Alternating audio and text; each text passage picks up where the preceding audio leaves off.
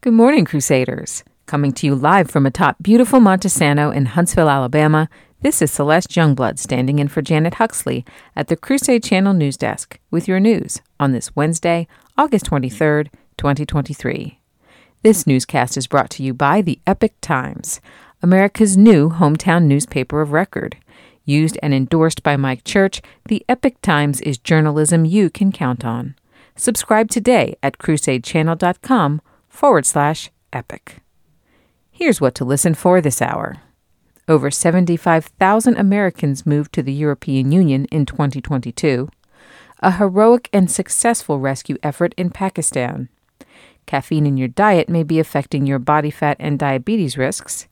And pressure is mounting on the Federal Trade Commission to investigate Amazon. Over 75,000 Americans moved to the European Union in 2022. For more on that, let's go to Crusade Channel political affairs correspondent Mahgdalen Rose.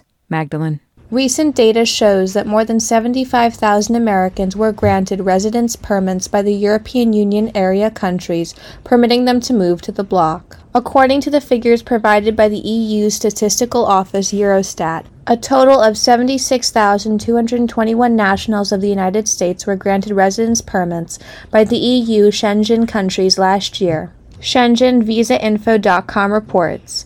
Of all countries, data shows that France, Spain, and Germany granted the highest number of residence permits to Americans in 2022, meaning that a large number of Americans moved to those three countries last year. It would help Americans to understand the world better if they understood that many people in America want to live in other countries, and not all people in other countries want to come here.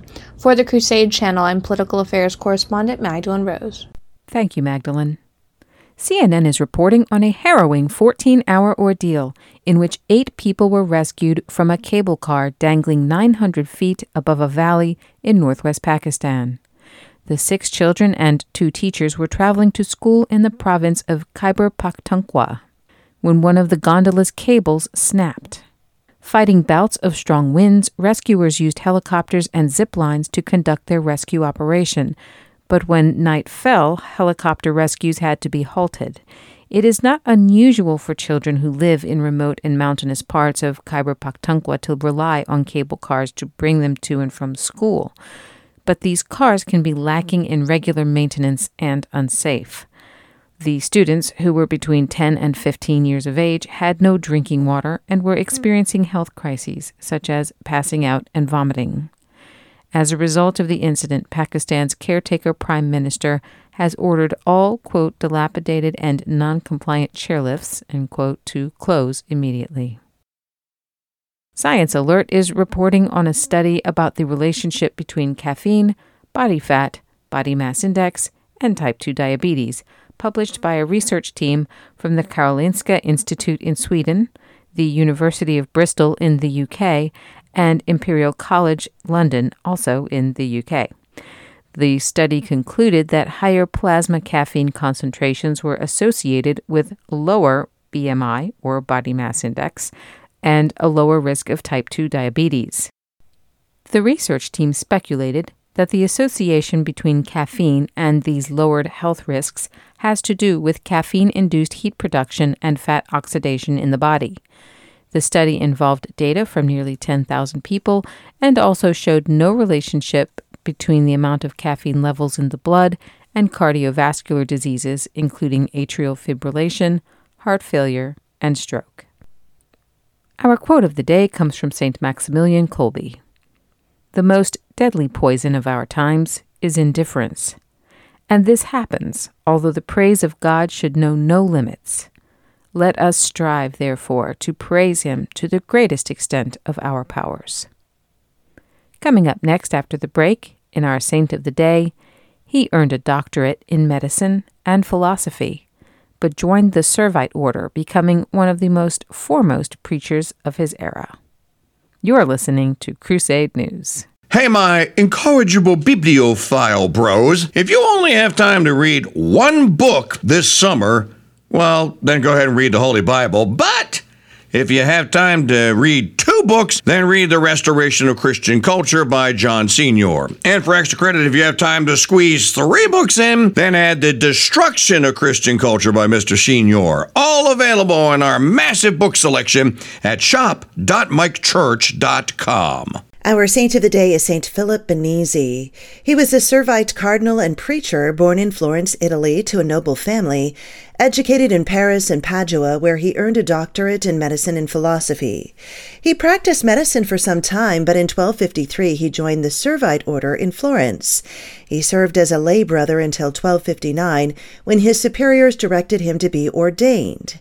Philip soon became known as one of the foremost preachers of his era, becoming master of novices at Siena in 1262, and then superior of several friaries and prior general of the Servites against his own wishes. He reformed the order with zeal and patience, named a possible candidate to become pope by the influential Cardinal Otto Buoni just before the election to choose a successor to Pope Clement IV. And this possibility was so distressing to Philip, he fled and hid in a cave until the election was over. He attended the Council of Lyons, which brought about a brief reunion with the Orthodox, worked to bring peace between the Guelphs and the Ghibellines in 1279, assisted St. Juliana in founding the Third Order of the Servites, and in 1284 dispatched the first Servite missionaries to the Far East. He retired to a small Servite house in Todi, where he died on August the 22nd. He was canonized in 1671. U.S. booksellers and authors urge the Federal Trade Commission to investigate Amazon's alleged monopolistic grip over the industry. Last week, the e commerce giant already faces a looming U.S. antitrust lawsuit, reports the New York Post. Amazon critics who signed the letter included the American Booksellers Association, the Authors Guild, and the antitrust nonprofit Open Market Institute. They argued the FTC should probe how Amazon used and continues to use unfair methods of competition to gain a stranglehold on book sales and wield undue influence over which titles are promoted or demoted. The letter was timed to the upcoming meeting between Amazon and FTC officials for a so called last last rites meeting, a move widely considered the last final step before a formal federal antitrust action targeting its massive online retail operation. And as an author, I can say this can't happen soon enough. Send me your tips to janet at crusadechannel.com and stay tuned to the Crusade Channel with live breaking news updates all day and the best live talk radio anywhere. Up next, the Mike Church Show continues. You're listening to Crusade Channel News. I'm Janet Huxley for the Crusade Channel, seeking news and finding truth.